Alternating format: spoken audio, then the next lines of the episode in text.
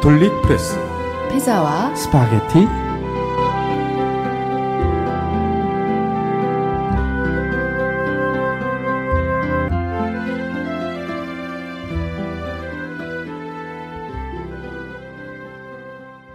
안녕하세요. 김미경입니다. 안녕하세요. 김근수입니다. 20대 국회가 개원하고 조금 시간이 지났어요. 네. 바라는 것들도 많을 테고 저는 무엇보다 우리 국민들이 우선인 그런 사회가 만들어졌으면 좋겠어요. 그렇죠.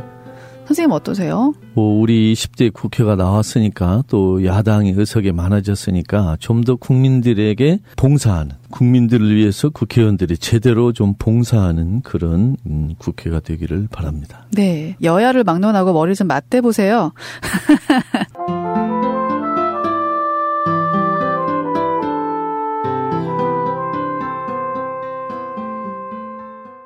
오늘 첫 소식은요. 프란치스코 교황이 이슬람교 최고 지도자를 만난 소식인데요. 아, 기쁜 소식입니다. 네, 궁금하시죠? 네.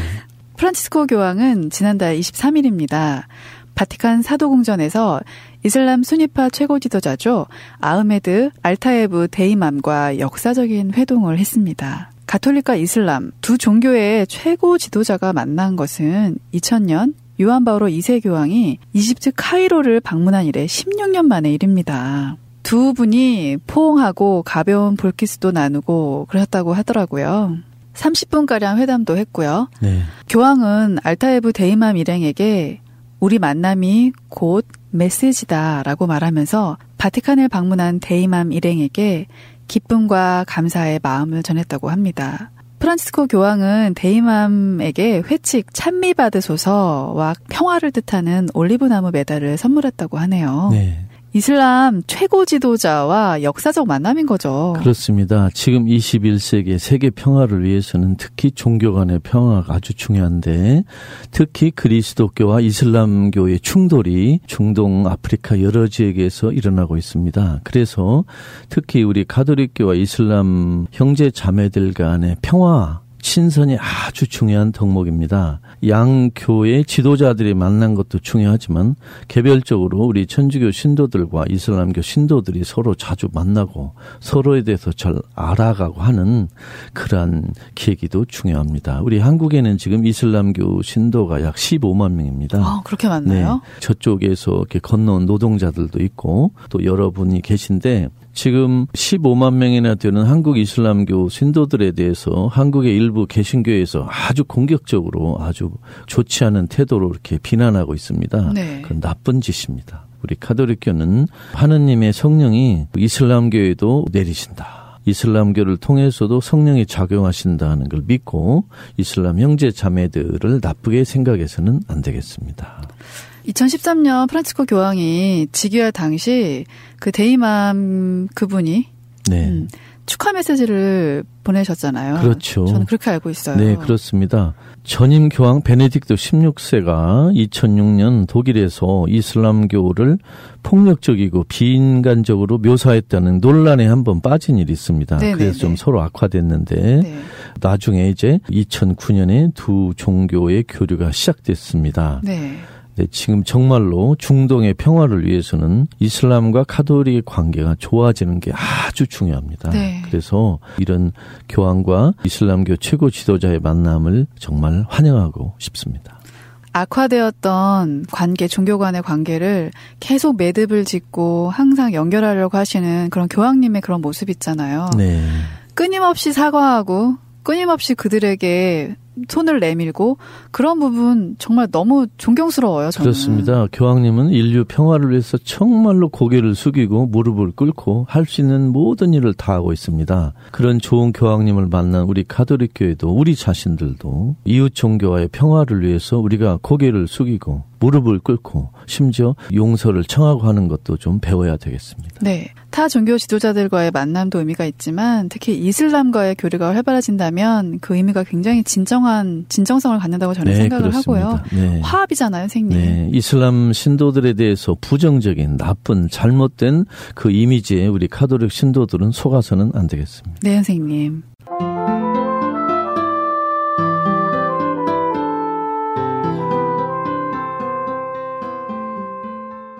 교황 노동 착취는 문명화된 인신매매다라고 아주 강하게 질타하셨던 내용이에요. 네.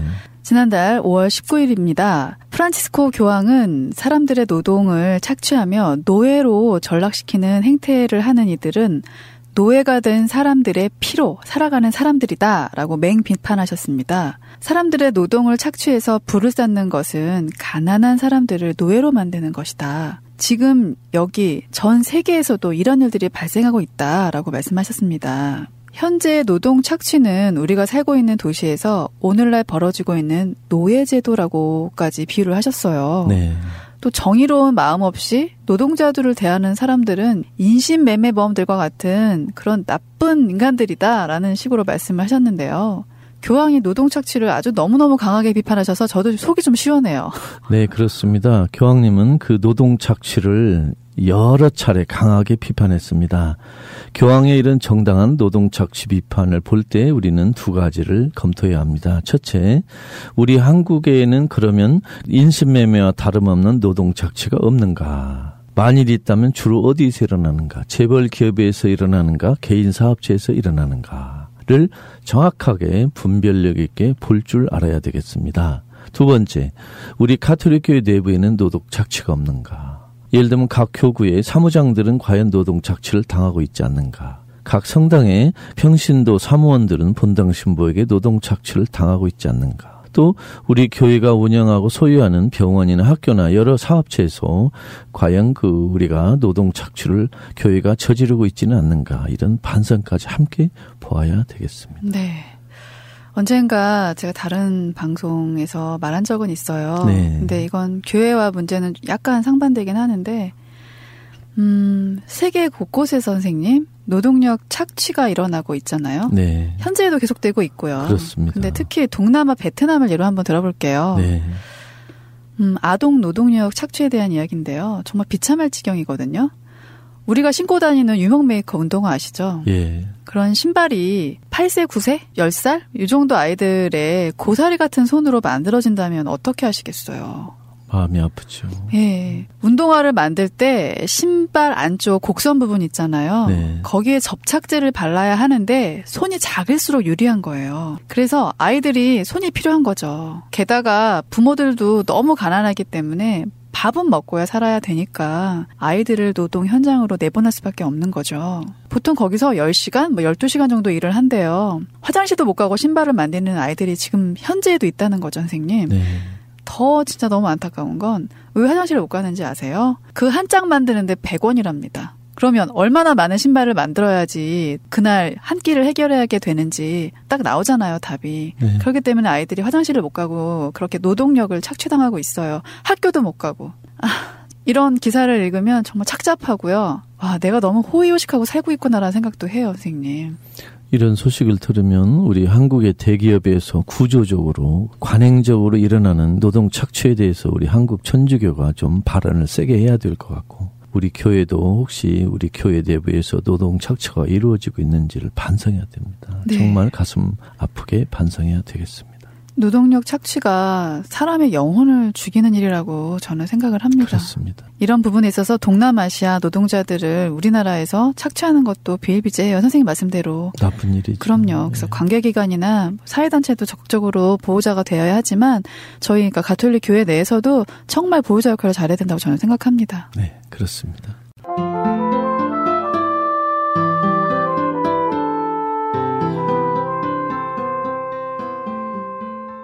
분위기를 좀 바꿔볼게요, 선생님. 네. 인문학자 김경집 선생님께서 복음을 인문 정신으로 보아야 한다는 인터뷰 내용을 가톨릭 프레스에 기재를 하셨어요. 네. 그런 내용인데 한번 살펴볼게요. 대한민국을 구할 방법은 엄마와 인문학에 있다. 엄마가 바뀌면 세상이 바뀔 수 있다.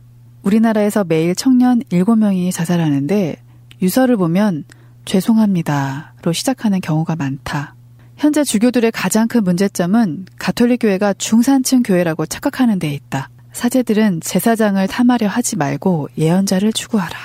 중요한 말씀으로 가득한 인터뷰 소식인데요. 선생님 한 말씀 해주세요. 네.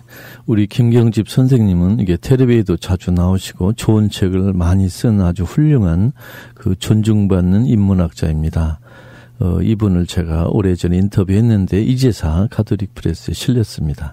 너무 중요한 내용이 많아서 오늘은 그 인터뷰의 일부만 이렇게 맛보기로 뭐 소개하고 어, 다, 나머지는 애청자들께서 직접 가톨릭 프레스에 오셔서 한번 샅샅이 천천히 읽어보시기를 권합니다. 네.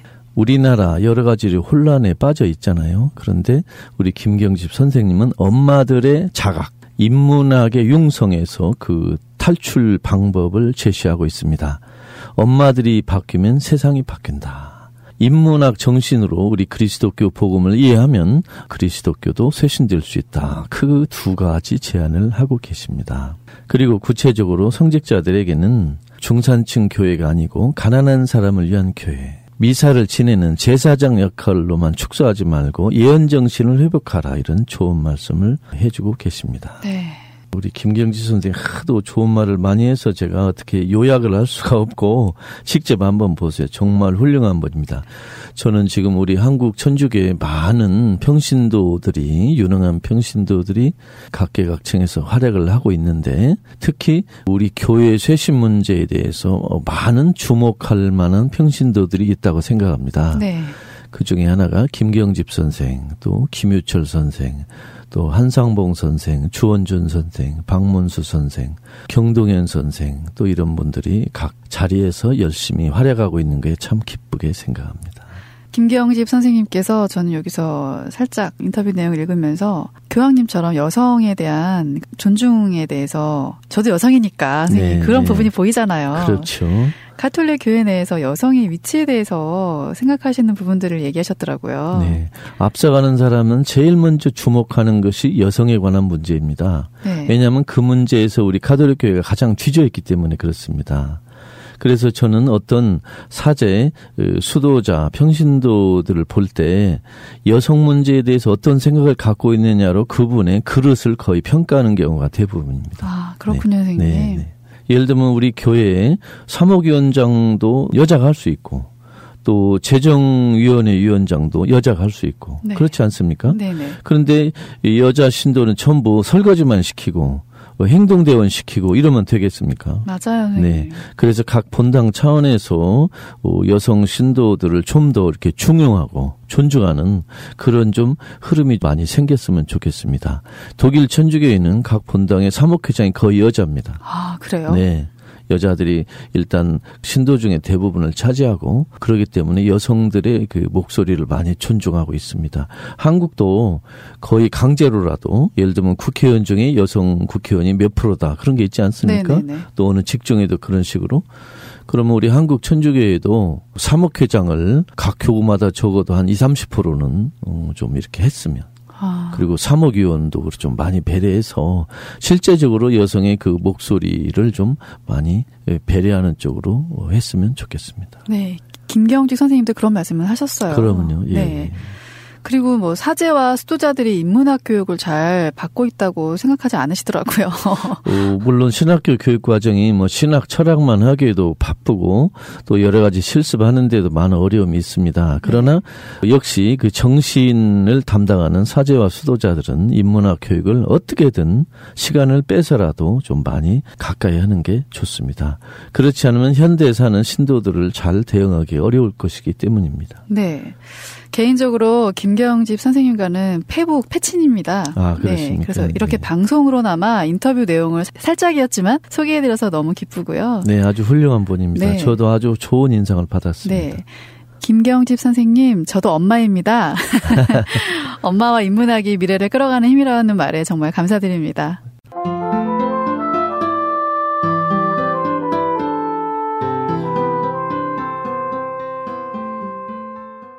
문규현 신부님이 제11회 박관현 들불상을 수상하신 소식입니다. 5월 28일입니다. 광주 국립 5.18 민주묘지 역사의문에서 문규현 신부는 모범적인 인권운동가에게 수여하는 박관현 들불상을 수상하셨습니다. 들불상은 5.18 민주화운동 과정에서 주도적 역할을 한 들불 야학 출신 열사들의 정신을 기리기 위해서 지난 2006년 제정됐습니다. 들불 야학은 박기순 열사와 전남대를 휴학하고 광주시 광천공단 인근 광천동 성당 공소에 만든 광주 전남 최초의 노동 야학입니다. 정말 기쁜 소식이에요, 선생님. 그렇습니다. 광주 5.18 정신을 잇고 광주 전남 최초의 노동야학인 들불야학상을 우리 문기현 신부님 수상한 것은 마땅하고 옳은 일입니다. 어, 문 신부님은 꼭 있어야 할 자리에 있는 사제입니다. 문기현 신부님뿐만이 아니고 많은 다른 훌륭한 신부님도 아마 같이 수상한 걸로 생각하면 어떻겠습니까?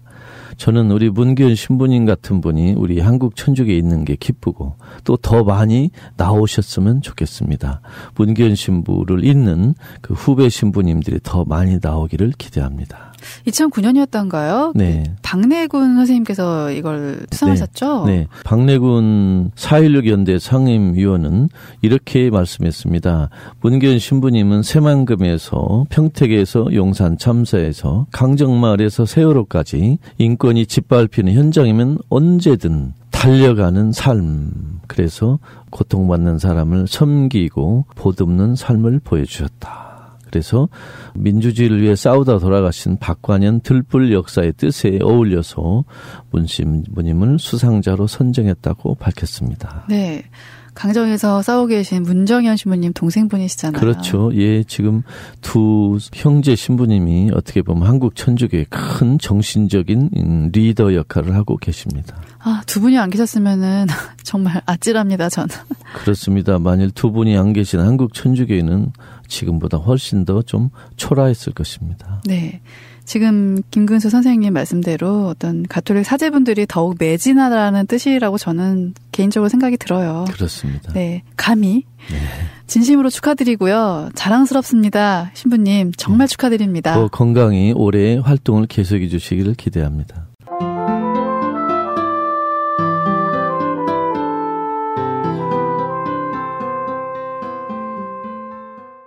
김미경의 궁금한 이야기. 오늘은 각종 기도회에 대한 선별에 네. 대한 질문인데요. 네.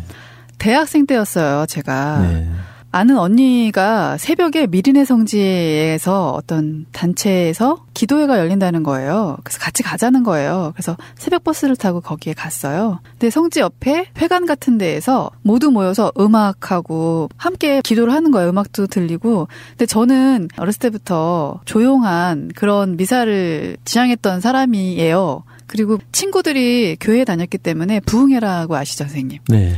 그런데 가서 음악하고 막 기도하고 막 사람 소리 지르면서 뭐 그거 있잖아요. 선생님. 간증이라고 하나요? 네. 뭐 그런 걸 하는 걸 보서 저는 정말 깜짝 놀랐었거든요. 근데 천주교에도 그런 게 있더라고요. 그래서 저는 저랑 안 맞는 기도회여갖고 저는 다음부터는 안 간다고 그랬거든요. 기도회도 제가 저한테 맞는 게 있잖아요, 선생님. 그렇습니다. 가톨릭교회 여러 기관, 여러 단체에서 여러 종류의 기도회를 이렇게 열고 있습니다. 네. 다 나름대로 의미가 있고 의도가 있고 아마 그 가치가 있을 것입니다. 그런데 우리가 모든 기도를 다 쇼핑하듯이 돌아다닐 수는 없고 또 우리 자신의 직장, 가정 또 하는 일이 있기 때문에 그 중에 일부만 아마 하실 겁니다. 네. 그래서 여러 종류의 기도의 모임에 어떻게 대처해야 되느냐. 이렇게 말씀드리고 싶습니다. 우리 천주교 신도에게 가장 중요한 기도는 삶입니다. 삶에서 드러나는 기도. 특별히 우리 생활의 일부에서 어떤 시간을 내서 마음을 모으는 것도 기도임에 틀림없지만 삶에서 실천하는 행동 자체가 기도라는 것입니다. 네. 그리고 우리 가톨릭 신도에게 배려된 가장 좋은 기도는 미사 참석입니다. 네. 그 미사처럼 아름다운 그런 기도는 따로 없습니다. 그 다음에 목주 기도가 제일 효험이 있느니, 구일 기도가 어떻느니, 또 어디에서 어떻게 하면 무슨 영험하느니, 이런 각종 그 학설들이 많이 돌아다닙니다만은 가장 좋은 기도는 역시 미사 참석입니다. 네. 그리고 기도는 형식보다는 그 마음이 소중하다고 보겠습니다. 당당한 바리사의 기도보다는 고개를 들지 못하고 겸손한 그 어린 불쌍한 여인들, 죄인들의 기도를 예수는 높이 보셨지 않습니까? 네. 그래서 하느님 앞에서 겸손한 우리 자신을 회개하는 기도가 아름답다고 보겠습니다.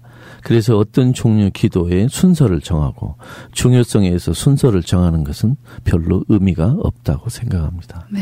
저는 가장 중요한 기도는 세상에 고통받는 사람들, 가난한 사람들을 위해서 마음을 모으는 것 이것이 아닌가 생각합니다. 네. 기도회를 쫓아다닐 게 아니라 미사를 참석을 정말 열심히 해야 되겠다는 생각이 듭니다. 그렇습니다. 미사와 기도하실 때 특히 우리 자신과 가난한 사람들을 위해서뿐만이 아니고 세상에 가난한 사람, 억울하게 희생된 사람, 우리가 잘 알지 못하지만 고통받는 사람을 꼭 먼저 기억해야 되겠습니다. 네. 오늘은 저는 김경지 선생님의 엄마와 인문학이 마음에 남아요. 네, 엄마이기 때문에 그런가 봐요, 선생님. 아니, 엄마 없으면 세상 망합니다. 가톨릭 교회에서건 어디서건 여성의 역할이 중요해졌다는 그런 생각을 들어요. 그렇습니다. 네, 엄마가 바로 서야 대한민국이 바로 선다 이런 생각을 항상 합니다. 가난한 사람과 엄마는 20세기, 21세기 우리 가톨릭 교회에서 말하는 시대의 징표에 해당합니다. 네, 선생님. 오늘도 웃는 하루 되세요. 감사합니다. 여러분 사랑합니다. 사랑합니다.